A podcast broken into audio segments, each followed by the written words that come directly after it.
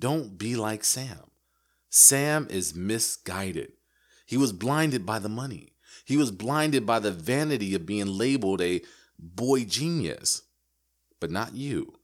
As Christians, we were taught to be good stewards over our tithing and giving to the less fortunate. But when it came to our own personal finances and investments, we are clueless on what the Bible says.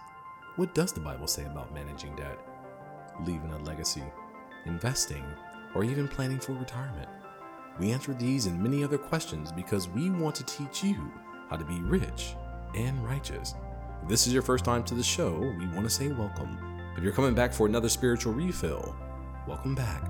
I am AB Ridgeway, and this is Financial Advisors Say the Darndest Things.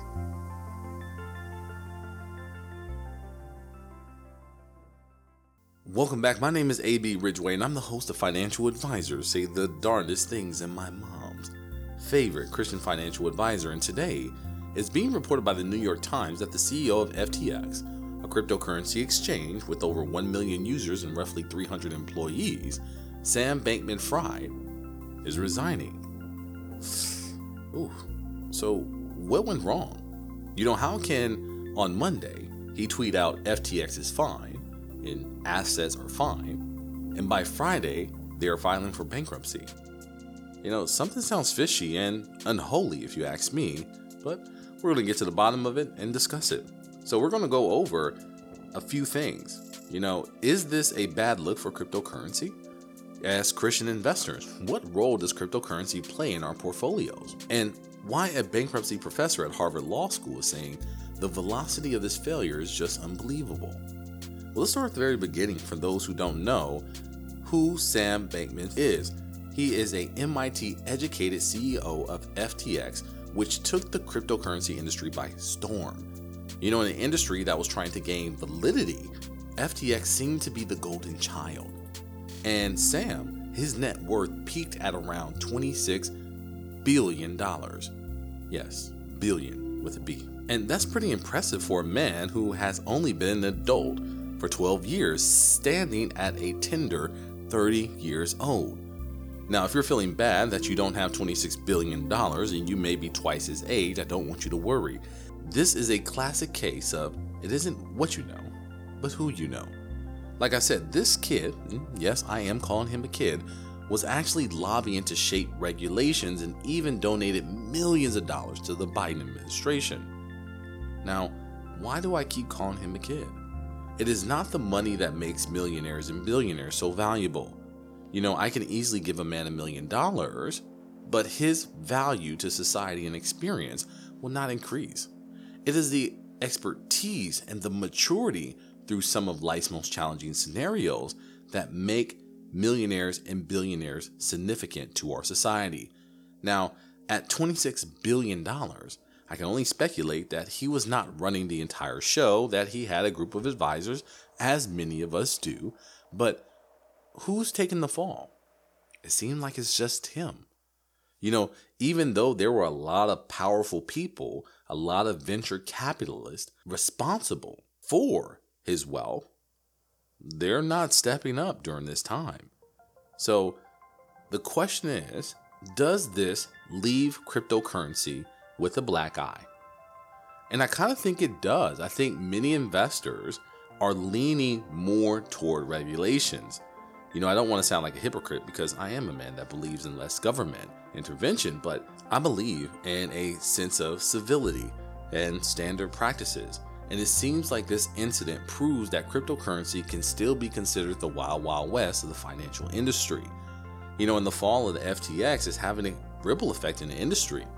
You know, the article goes on to say that Bitcoin and Ether have also plummeted, and the crypto lender BlockFi which was actually closely entangled with FTX, they announced on Thursday that it was suspending operations as a result of the FTX collapse. So, you know, it's a sad day when men who are shouting the unregulated sector as a positive. Oh, we don't want regulations and, you know, this is freedom for everybody and, and no government. Now sees one of their greatest leaders tweeting, hopefully this can bring some amount of transparency, trust, and governance. It's sad.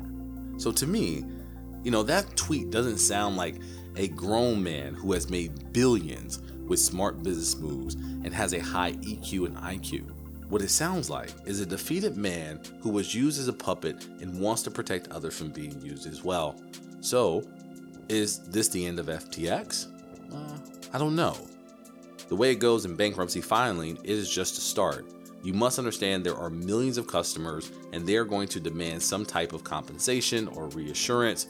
Luckily, the Securities and Exchange Commission and the Justice Department already have an investigation going on to see what happened. You know, for me, I just pray that those who are heavily invested get some justice. But also, they learn a lesson that greed is a disgusting drug. So, where do you, as a Christian investor, stand? Should you get out of crypto? Should you wait until it is more regulated? Uh, you know, I think you should see cryptocurrency for what it is highly speculative. That's all that it is. It is a highly speculative financial tool, and it should go into your portfolio as such. You know, the other day I was at an establishment, a group of guys were discussing the markets in cryptocurrency. A general conversation soon turns into the, you know, I just put a little in to play around with and I'm not really serious, to the next man turning into the glorious fishing stories you know, I knew a man who made $250,000 and he got out, and you can't really have a fishing story without a great loss story. So the next guy's talking about, yeah, I lost $8,000 of my 10,000 in three months. Yet, these are some of the same people who complain about an average 6% return on a well diversified portfolio. So, take that for what it is. But, but as Christians, we should remember Proverbs chapter 13, verse 11 Wealth gained hastily will dwindle, but whoever gathers little by little will increase it. You know, cryptocurrency was promising these huge returns that were causing people to have this fear of missing out. You know, investors were taking on more risk than they have ever had in the past, and that causes problems when you go against the word of God. As a Christian investor, your purpose in investing is to be a good steward over the wealth God has bestowed on you not gamble at all in hopes of making a quick buck. Christian investors should be looking for faith, ministry based giving partners and not just the next big stock return.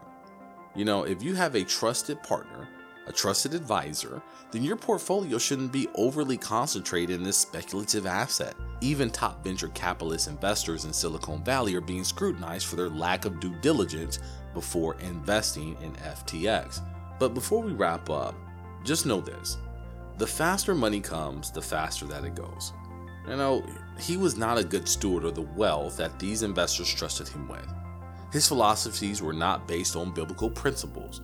He didn't have a team of individuals there to support him and keep him on the straight path.